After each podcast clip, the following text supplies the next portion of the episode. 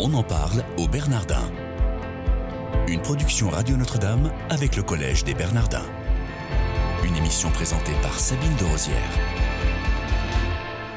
Bonjour et bienvenue dans votre quotidienne. On en parle au Bernardin. J'ai le plaisir de recevoir euh, aujourd'hui Jacques Arène. Bonjour monsieur. Bonjour. Vous êtes euh, psychologue clinicien, psychanalyste, professeur à l'Institut catholique de Lille, euh, au Centre d'éthique de la famille et du sujet contemporain. Et puis vous enseignez également à l'Institut catholique de Paris et au Centre Sèvres. J'ai déjà eu la joie de vous recevoir dans une autre émission.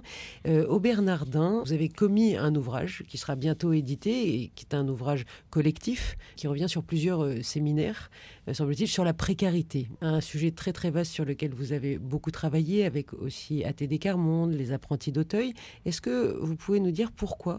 Vous avez travaillé sur ce sujet alors, on a travaillé, alors évidemment, je ne suis pas le seul, on a travaillé sur le sujet, notamment avec Jacques Delongeau, hein, qui, qui était participant au pôle de recherche des Bernardins, qui est maintenant et les présidents de la faculté de Notre-Dame, on était très attentifs quand on s'occupait ensemble hein, d'un département sur la transmission au pôle de recherche des Bernardins, à faire en sorte que dans, le collège des Bernardins, au fond, qui est dans, un beau quartier de Paris, euh, puisse entrer aussi cette question de la précarité, hein, pour faire entendre aussi bah, ce qu'on appelle la voix des sans-voix. Alors évidemment, il faut le faire avec beaucoup de modestie, hein, parce qu'il ne s'agit pas de prendre un mégaphone, mais de voilà d'être attentif à une réalité celle de la précarité, qui est une réalité au fond très importante par rapport au lien familial, puisque c'était un peu notre domaine, le lien familial, de voir un peu qu'est-ce qui se joue du lien familial dans les situations de ce que les ce que le ATD Carmonde appelle la pauvreté misère, c'est-à-dire la pauvreté qui est tellement, je dirais, de l'ordre du dénuement,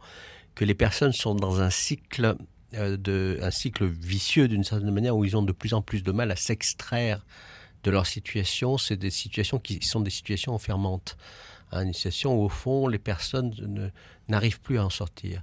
Et on avait voulu, au fond, effectivement, on a voulu donner droit à ce type de questionnement, non pas par fascination, hein, fascination un peu malsaine parfois sur ces sujets-là, mais pour euh, effectivement voir un peu en quoi ces personnes euh, nous disent aussi quelque chose du monde commun, de la manière de vivre, de, notre vie collective contemporaine et de la manière dont elle aurait besoin d'être réparée aussi.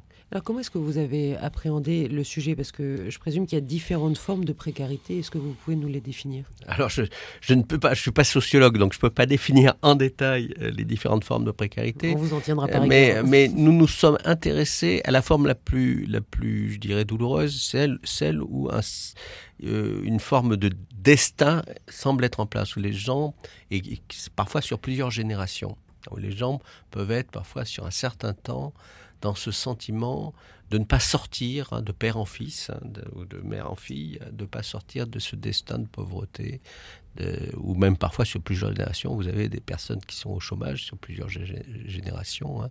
Vous donc des, euh, une, précarité qui devient enfermante. Alors évidemment, on le sait bien, ça a été étudié, il y a toute une gradation hein, dans, la pauvreté hein, et sur, dans les processus qui amènent à la grande pauvreté, hein, qui peut, durer plusieurs années, mais c'est parfois beaucoup plus, euh, plus difficile après d'en sortir. Alors c'est pas ça qu'on a euh, regardé en tant que tel, on a essayé de faire avec des personnes concernées, avec des partenaires, vous avez cité nos partenaires, de pouvoir entendre un peu ce qui se joue par rapport à la famille, parce que notre angle d'attaque, c'est la famille, il y a pas évidemment, il y a aussi des questions économiques qui sont importantes, mais nous, notre, notre, intérêt, c'était la famille, de voir ce qui se joue euh, d'un bien, de ce qui est un bien pour les personnes. La famille est un bien pour les personnes. Alors, on ne se rend pas compte tellement de ce bien-là quand on a d'autres biens, quand on a de l'argent, quand on a un boulot, euh, quand on a, euh, je dirais, un carnet d'as bien rempli, hein, quand on a une richesse relationnelle.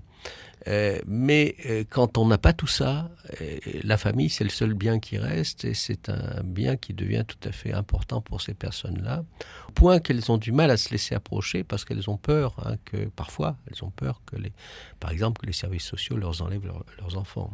Est-ce que vous pensez, Jacques Arène, qu'il y a plus de précarité aujourd'hui qu'avant ou pas nécessairement?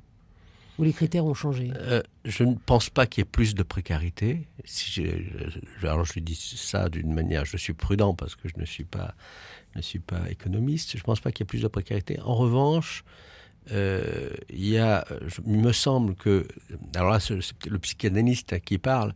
Il me semble que les deux mondes de ceux qui sont en situation de précarité et du monde de ceux qui sont encore inclus semblent être, euh, je dirais, d'une manière euh, générale beaucoup plus coupés qu'auparavant, comme, comme si deux mondes se côtoyaient et que l'approche était, était impossible.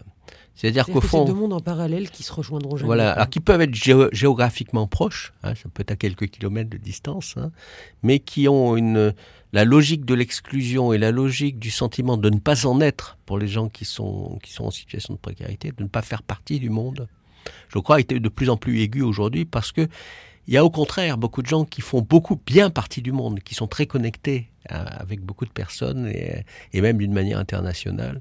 Et donc le, la, le, sentiment subjectif de différence et d'exclusion me semble beaucoup plus important aujourd'hui. Oui, c'est un vrai problème d'exclusion aussi parce que. Euh, Oui, c'est même le problème central à mon avis.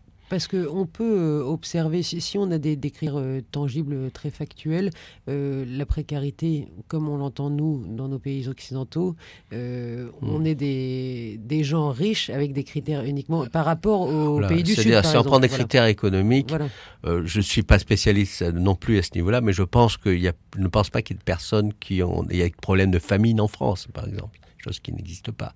Donc la précarité se mesure autrement se mesure d'abord, par exemple, par rapport à l'aspect. Ou très peu, il doit y avoir quelques gens quand même qui. Euh, mais c'est mais c'est beaucoup plus. Il n'y a pas de phénomène euh, global avec une forte minorité de personnes en situation de, de malnutrition. Donc la question se pose autrement. D'une part, d'une manière culturelle, hein, d'accès au monde collectif, hein, et puis d'une manière aussi euh, liée au rapport à la vie sociale. Hein, ne pas être dans le travail depuis plusieurs générations. Et aujourd'hui, il n'y a pas les infrastructures qu'il faut Il y a des possibilités d'aide hein, aux personnes en situation de précarité. Au niveau économique, l'État français fait probablement plus que d'autres États. Euh, mais au niveau effectivement de l'accompagnement, c'est plus difficile. Il faut dire aussi que les associations sont plus souples hein, que les services de l'État. D'abord, les services de l'État font peur. Hein, donc, euh, euh, une partie des personnes ne se laissent approcher que par, euh, par des, associations qui sont perçues comme moins dangereuses. Et c'est le problème général, c'est-à-dire que pour beaucoup de personnes en situation de précarité, c'est des personnes qui n'osent pas rentrer en relation à cause d'un certain nombre de peurs. Donc, d'une certaine manière, il faut pouvoir les approcher. Quel, genre de peur? Vous avez un exemple à nous donner? Bah, euh, la, peur, par exemple, d'avoir les enfants qui sont retirés par les services sociaux. Hein, la, peur de ne pas garder ses enfants. Un TD Carmonde, qui a une grosse, euh, une, bonne habitude de travailler avec des personnes en précarité, ils disent que c'est la première peur à vaincre hein, quand on est en relation, qu'on veut une relation plus d'égalité avec ce type de personnes, euh, de les rassurer quant à, enfin en tout cas de les aider à, à se rassurer par rapport à ces questions-là. Et puis c'est pas une peur infondée. Ah, c'est une peur qui correspond à une réalité. Donc cet ouvrage qui va sortir donc sur, sur la précarité, euh, vous avez cherché vraiment à associer différents partenaires, on, les a évoqués, euh, qui sont intéressés justement par ce champ de recherche commun. Euh, et eux, ils sont vraiment sur le terrain, ce n'est pas, des, pas de l'intellectualité. Ce c'est pas de l'intellectualité, hein, c'est un peu l'objectif actuel du des collèges des Bernardins et d'aller aussi vers un type de recherche, hein, le pôle de recherche, d'aller vers un type de recherche où on associe des personnes sur le terrain pour être plus dans des objectifs opérationnels et aller au-devant de questions que se pose la société. Euh, L'idée aussi pour nous, c'était de pas de de pas prendre la pauvreté, si je puis dire, comme objet, mais de, de voir un peu comment les personnes dans ces situations-là avaient au fond une forme de créativité euh, vis-à-vis de questions qui sont des questions, essentielles pour nous tous. C'est-à-dire par exemple la question du lien, c'est-à-dire qu'elles nous disent quelque chose du lien social que peut-être nous avons à entendre. Jacques Arène, on en parle au Bernardin. Avec vous, vous êtes psychanalyste et euh, ancien co-directeur du département Sociétés humaines et responsabilité éducative. Vous allez faire paraître un ouvrage euh, coécrit à plusieurs mains euh, qui sortira en janvier prochain sur la précarité. Qu'est-ce que ces gens-là ont à nous apprendre? Ce qui m'a frappé, alors d'une part, c'est cette idée de la famille comme bien essentiel. Hein. je crois qu'on le vit tous à un moment ou à un autre de, notre vie quand on, alors je dis à la famille au sens large, tout le monde n'est pas parent d'enfants, mais le lien familial au sens large, que ce soit les ascendants, les, les cousins, etc. C'est, on sent bien dans les moments d'épreuve de nos vies combien le lien familial devient un lieu essentiel. Et Il y a je des crois familles pauvres. Oui, des familles, des entières. entières. Oui, sur plusieurs générations. Ah, j'enseigne à Lille, donc dans le département du Nord. Je peux vous dire qu'à Lille, c'est une réalité hein, qui existe, mais pas seulement à Lille, évidemment. Hein. Donc ça, c'est tout à fait... rappeler un peu cette question-là, voir un peu comment, au fond, quand on est dans ces moments d'épreuve, il y a tout un travail de tissage de réseau autour des personnes et avec les personnes euh, qui est tout à fait important. Et je crois que c'est important pour tout le monde de, le sentir, de le savoir, parce qu'il n'y a pas que les personnes précaires qui peuvent être parfois en situation d'échec ou de difficulté.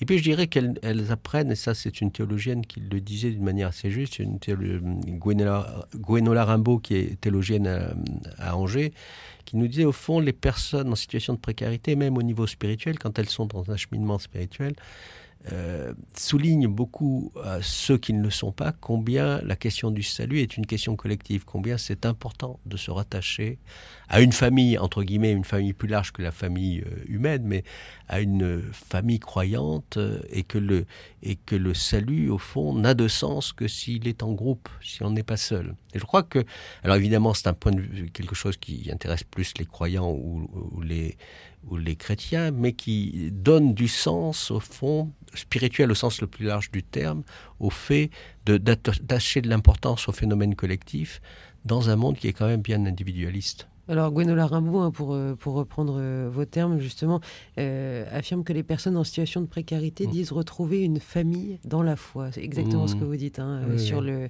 sur le salut collectif et pas le salut uniquement individuel. Merci beaucoup, Jacques Arène, d'avoir été euh, avec nous dans, cette émission. On en parle au Bernardin.